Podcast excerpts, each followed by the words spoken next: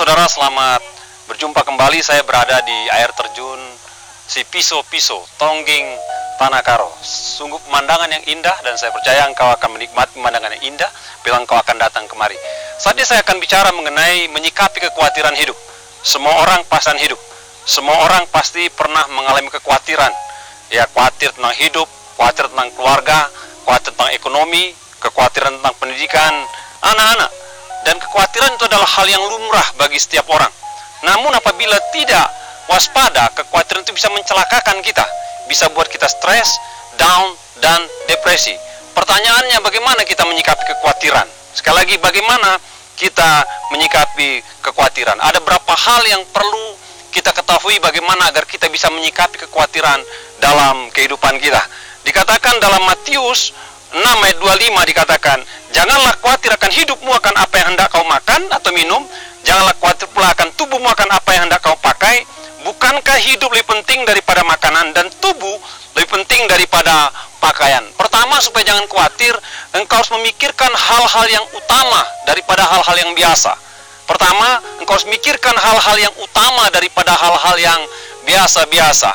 Kebanyakan orang khawatir kepada hal-hal yang sepele, dia lupa yang utama hal-hal yang yang biasa-biasa saja, dia lupa hal yang paling penting dalam hidup. Dan orang-orang banyak berbicara mengenai kekhawatiran itu berkaitan dengan makanan, dengan sandang, dengan kebutuhan. Memang itu kebutuhan hari-hari kita. Namun itu bukanlah yang utama dalam hidup. Yang utama dalam hidup dikatakan adalah hidup itu sendiri. Apabila Anda hidup, itu lebih penting daripada kekhawatiran akan keperluan kebutuhan Anda. Perhatikan itu, apabila Anda hidup, itu lebih penting daripada kekhawatiran, ketakutan, kecemasan Anda tentang makanan, tentang minuman, tentang keperluan. Apabila Anda bangun pagi dan Anda masih hidup, itu luar biasa. Dan kalau Anda hidup, perhatikanlah itu berasal daripada Tuhan yang memberikan kehidupan kepada Anda. Oleh sebab itu, ketika Anda mulai khawatir, coba Anda searching, di mana letak kekhawatiranmu itu? Apakah itu bicara mengenai hal-hal utama atau hal-hal yang sekunder? Yang kedua, mengapa orang khawatir? Dia khawatirkan kebutuhan-kebutuhan sekunder dan dia berbuat hal-hal yang tidak baik. Mengapa banyak orang mengerjakan perbuatan-perbuatan tidak terpuji dengan cara mengambil barang orang, dengan cara menodong, dengan cara mencuri, dengan cara korupsi? Alasannya, dia khawatir akan kebutuhan yang mengancam hidupnya. Sebagai orang percaya, ingatkan diri bahwa tubuh Anda lebih penting daripada kebutuhan Anda hari-hari. Ketika Anda menjalani hidup, ingatkan kembali apa yang utama dalam hidup. Yang utama adalah kehidupan sendiri dan utama adalah tubuh Anda sendiri. Oleh sebab itu, ketika Anda mulai hari, perhatikanlah jalan pikiranmu. Jangan engkau tergoda kepada kekhawatiran, ketakutan yang berbicara mengenai keperluan, kebutuhan. Itu penting, itu perlu. Namun ingatlah ada yang lebih utama. Kalau engkau mengutamakan yang utama, saya percaya yang lain-lain itu bisa dikerjakan. Selama Anda hidup, selama Anda sehat, selama Anda kuat, engkau bisa mengatasi kekhawatiranmu dengan baik dan dengan aman baik-baik saja. Bagaimana menyikapi kekhawatiran hidup? Dalam ayat 26 dikatakan, pandanglah burung-burung di langit yang tidak menabur dan tidak menuai dan tidak mengumpulkan bekal dalam lumbung, namun diberi makan oleh Bapamu yang di sorga. Bukankah kamu jauh lebih melebihi burung-burung itu? Waduh, semua ciptaan Tuhan. Ya alam ciptaan Tuhan. Gunung lembah langit ciptaan Tuhan. Dan semua ciptaan Tuhan manusia ciptaan Tuhan binatang ciptaan Tuhan. Dan salah satu binatang yang disebutkan di sini adalah burung dalam teks lain dikatakan burung pipit burung pipit itu adalah unggas paling rendah dari tataran unggas spesies unggas dia paling kecil di darat dia diganggu di ladang dia diusir di udara dimangsa oleh raja wali dia senantiasa diincar oleh makhluk-makhluk lain. Dia tidak punya kemampuan melindungi diri.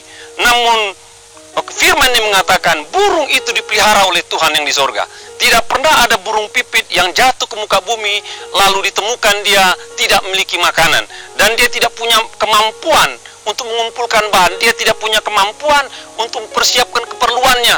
Dia hidup secara natural, dia hidup secara alami. Namun demikian dikatakan, dia dipelihara oleh Tuhan yang ada di atas sana. Bapak Ibu, firman mengatakan engkau jauh lebih berharga daripada burung itu. Jadi kalau Anda ingin khawatir, ingatkan diri bahwa engkau makhluk berharga, engkau pribadi berharga di mata Sang Pencipta, engkau berharga di matanya.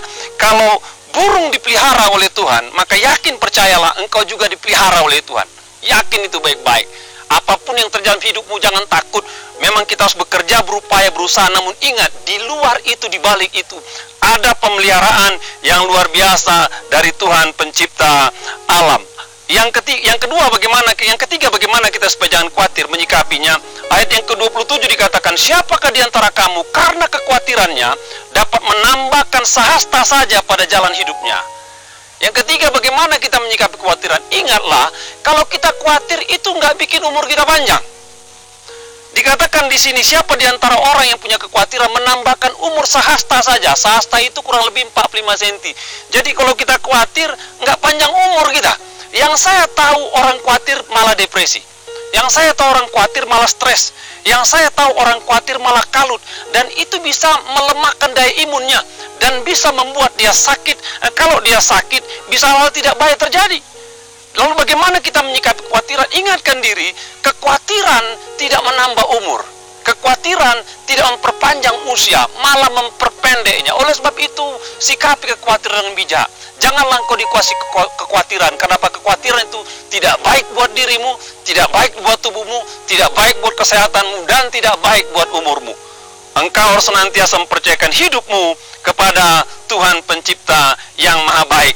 Dikatakan ayat 28, dan mengapa kamu khawatir akan pakaian? Perhatikan bunga bakung di ladang yang tumbuh tanpa bekerja dan tanpa memintal. Namun aku berkata kepadamu, Salomo dalam segala kemegahannya pun tak berpakaian seindah salah satu dari bunga itu.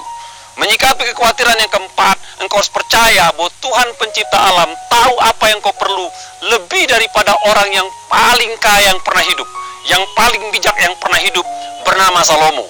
Salomo itu raja Israel, kekayaannya berlimpah-limpah, merintah selama 40 tahun dia membangun istana berlapis emas, dia membangun bait suci berlapis emas, dikatakan mejanya berlapis emas, cangkirnya dari emas, piringnya dari emas, sehingga banyak raja-raja seluruh dunia ingin berkunjung ke Israel pada masa itu, ingin berjumpa dengan Salomo yang penuh hikmat dan kaya raya. Namun ayat ini perbandingkan, dibandingkan Salomo dalam segala kemegahannya dengan bunga bakung, dikatakan Salomo tidak lebih indah daripada bunga. Karena apa? Tuhan lebih hebat mendandani sekuntum bunga lebih daripada Salomo mendandani dirinya. Itu artinya bahwa Tuhan pencipta alam itu tahu apa yang saudara butuh, apa yang terbaik buat dirimu. Oleh sebab itu saudara, jangan khawatir karena apa? Yang di atas sana tahu apa yang kau perlu, tahu apa yang kau butuhkan. Lebih daripada dirimu tahu apa yang kau perlu, apa yang kau butuhkan. Yang terakhir, bagaimana engkau mengatasi kekhawatiran, menyikapi kekhawatiran dikatakan dalam ayat 33, tetapi carilah dahulu kerajaan Allah dan kebenarannya, maka semuanya itu akan ditambahkan kepadamu. Jadi ajaran ini itu luar biasa. Dia tidak hanya melarang kau jangan khawatir ini, jangan khawatir itu, jangan khawatir ini, jangan khawatir itu. Tidak. Tapi ajarannya memberikan kunci bagaimana engkau terbebas dari rasa khawatir yang berkepanjangan. Dikatakan carilah kerajaan Allah. Jadi kalau kita ingin menyikapi kekhawatiran dengan baik, kita harus mencari kerajaan Allah. Dan waktu Anda mencari kerajaan Allah, maka semua akan ditambahkan kepadamu. Lebih daripada yang mampu kau kerjakan, lebih daripada yang bisa dicari bangsa-bangsa, itu akan ditambahkan kepadamu.